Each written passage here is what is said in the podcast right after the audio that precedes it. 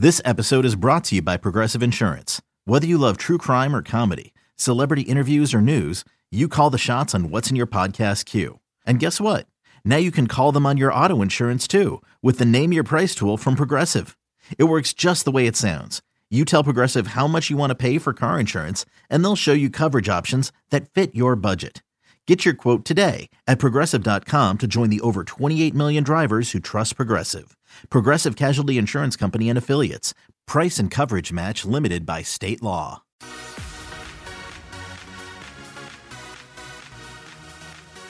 Welcome to the MLB Extras Cleveland Indians podcast. I'm Anthony Castrovince, joined as always by Mandy Bell. Mandy, uh, we're going to get into all the regular hot stove talk, rotation talk, all that good stuff with the Indians. But first, let's talk about the Hall of Fame a little bit. This week, the Baseball Writers Association of America announced uh, their electees for 2019, a four man class. Omar Vizquel, not part of that class, but he did trend upward a bit in the voting. Uh, he was on 42.8% of ballots in his second year of eligibility. Last year, in his first year, 36.9%. So a little bump there for Vizquel. And uh, you know, this guy is a complicated case. There's there's a lot of internet argument about Omar Vizquel. I know here in Cleveland, we love Omar, we respect Omar, we have nothing but great feelings for Omar. But then when you get into this realm, um, your numbers get parts, uh, you know, so so finely. You know, every, everything is is really uh, drilled down to its essence. And uh, I, get the argument for Vizquel. I get the argument against Vizquel, quite frankly. I think he's going to be one of those guys that's going to linger on the ballot for a long time as this is uh, adjudicated. Did I use that properly? I'm not sure. hey, it sounds good to me. Uh, but I, I completely agree with you so far. I mean, everything that I've seen on Twitter during Tuesday night, whenever everything was getting announced, I think I've seen thousands of tweets now going back and forth about uh, Omar saying he should or he shouldn't. And again, like you said, I think there's a case for both. If if this is solely on defense, I think I don't know if there's anyone more of a lock than he is, other than maybe Ozzie Smith back in the time. But um, it, because you have to you weigh in everything you start looking at the offensive numbers and it's not like they're horrible they're still great numbers for a 24 year career um, but are they are they Hall of Fame numbers? Uh, I know everyone keeps saying 11 Gold Gloves, 11 Gold Gloves on on Twitter, and then everyone else is like, well, Gold Gloves. That that, that doesn't mean that's that's Hall of Fame. So it, it's an extremely tough scenario to go back and forth. But like you said, I, I think he's someone that's going to linger for a long time and could squeak in by the end of it of these eight years. Yeah, I feel like he gets in eventually, and maybe not from the baseball writers. Maybe he's a, a guy who has to go in the small committee, but um, yeah, it is. It is a fast. He's a really fascinating debate because, as you said, eleven Gold Gloves. But then the counter to that as well, Rafael Palmeiro won a Gold Glove at first base when he played like twenty games there. So, so I get that. Uh, you know, maybe some people poo poo that that particular thing, but the longevity is, you know, that that's the big case for Omar Vizquel to play um, just south of three thousand games at the you know the second most taxing position outside of catcher.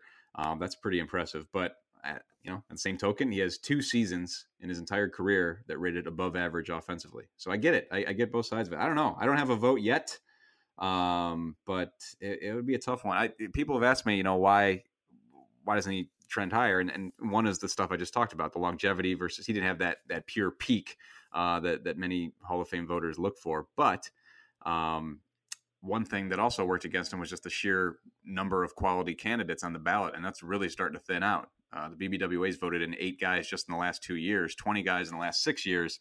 So it's, it's starting to thin out a bit. Next year, Derek Jeter goes on for the first time, and then um, there, there's not much beyond him that is, you know, matter of fact, no doubt Hall of Famers uh, coming on that ballot. So maybe that clears the path for Omar to pick up a, a good number of votes next year.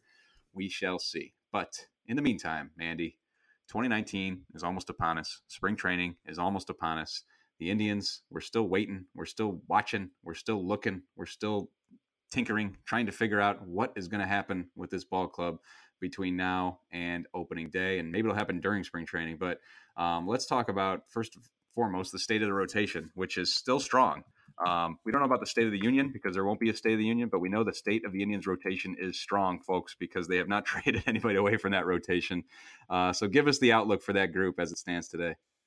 Yeah, if if everything would just start today, if opening day is tomorrow, it, it looks like the rotation would stay intact from last year. Corey Kluber, Trevor Bauer, Carlos Carrasco, Mike Clevinger, and Shane Bieber. And uh, obviously, you saw how great they were last year. They led the league again. All other starting staffs in WAR for back to back years. They're one of the fiercest rotations in Major League Baseball, and keeping that intact is not going to hurt them this year. Um, I think as as we get closer and closer to spring training, we've said it the last few weeks that just lessens the chances of, of losing one of their top two starters. And if if all five guys return, then they could be extremely dominant. Now they also have options in Danny Salazar this year, who will be back. Uh, eventually, he might not be back ready to go for opening day, but eventually this season he will be ready to go. And then you also have Anderson, who's going to be back, um, and he'll be ready to go at spring training, day one. So they have other options there if they if they want to switch it up, if they want to have uh, maybe more of a competition for that fifth spot. But um, I'm thinking it's going to be Shane Bieber and having another year of experience under his belt now, um, coming into uh, his first full major league season now. Uh, I, I, think that that'll only benefit the tribe come 2019. Yeah, I've seen several places, several pieces this month uh, touting Shane Bieber as a, a, uh, breakout candidate for 2019, including from our own Mike Petriello at MLB.com. Um, when, when you dig into the data and, and maybe had some poor batted ball luck uh, in his rookie season and overall had a, a, strong showing. So yeah, a lot of upside there, a lot of upside uh, moving forward with Mike Clevinger as well. And and, and Trevor Bauer can do what he did in 2018 over the course of a full season, yeah, that might be the best rotation in the game right there. But the cost of keeping that rotation together is we still don't know what's going on in the outfield. Um, you had a question in your inbox this week, and I want to get this person's name. Sorry, I to scroll to this. Uh, Tribe fan Trisha. She was asking about Melky Cabrera. What are the odds the Indians signed Melky Cabrera, who had a surprising amount of impact on the 2018 squad? Yeah, I mean, I've I've had this uh, question a couple times thrown at me. I I think I wouldn't rule anything out at this point. Uh, I think Melky Cabrera seems like a great fit. Um, there's this is a year where they've had an extreme amount of turnover. Uh, bringing back an, a familiar face would not be the worst thing that's uh, that's happened. And uh, he had really good numbers last year, uh, enough to be able to make a good impact on this on this team. He could be a, a veteran presence to be able to to to help this young roster I, I, think it seems like a fit to me. There's obviously other options out there. People keep asking me about Carlos Gonzalez, Adam Jones.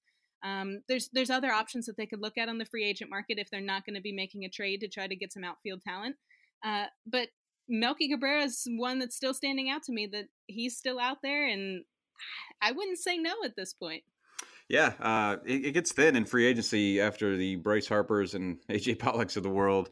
Um, we did have some movement in that market this week with Nick Markakis re-signing with the Braves, so there's another name off the board there. Um, you know, Nick Markakis is 35 years old, coming off an All-Star season, but um, all, all, these guys, you know, they have their warts. Markakis, again, All-Star, 35.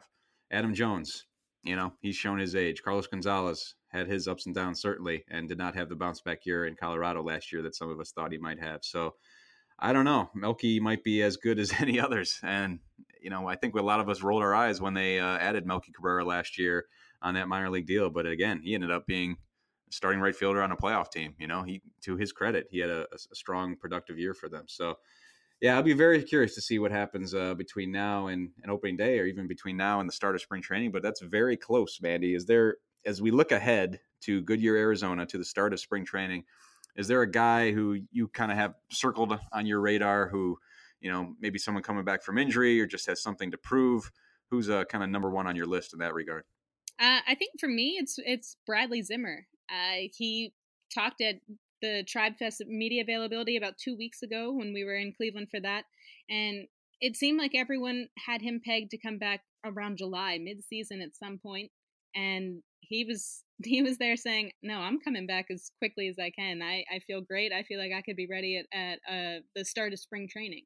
Now, will the Indians and the doctors and everybody allow him to go full bore during spring training? That's a little bit more out of his control. But if you ask him, he he wants to get back in there as quickly as possible. And uh, so for me, I think I'm going to be watching him. He could be a huge asset for the Indians if he could get uh, cleared to play way sooner than the second half of the season. So that would be another person to throw out in the outfield that could easily help their their their situation that they have right now.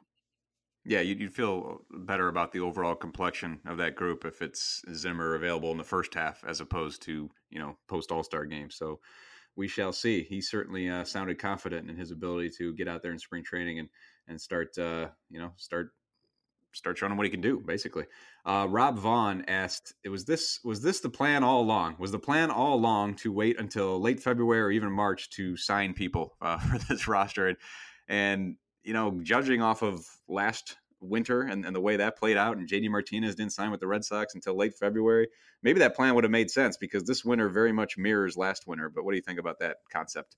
Right. I, I, I, enjoyed that question. I threw that one in my inbox this week. Uh, I, I, I, don't think we can say that it was the plan all along. I don't know if you can strategically plan how the offseason is going to go from uh, the day after the World Series ends.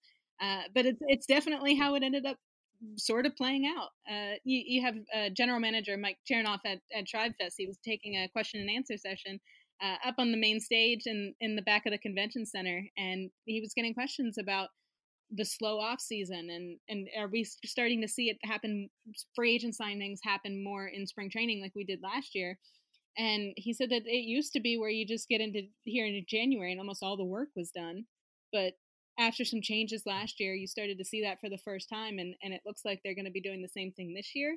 And he said that they're working the phones they're not done yet and it looks like that they might fall into that same category. So i wouldn't say that this is this is over for the offseason for the Indians just yet because he seemed to be pretty confident that there there was still moves to be made.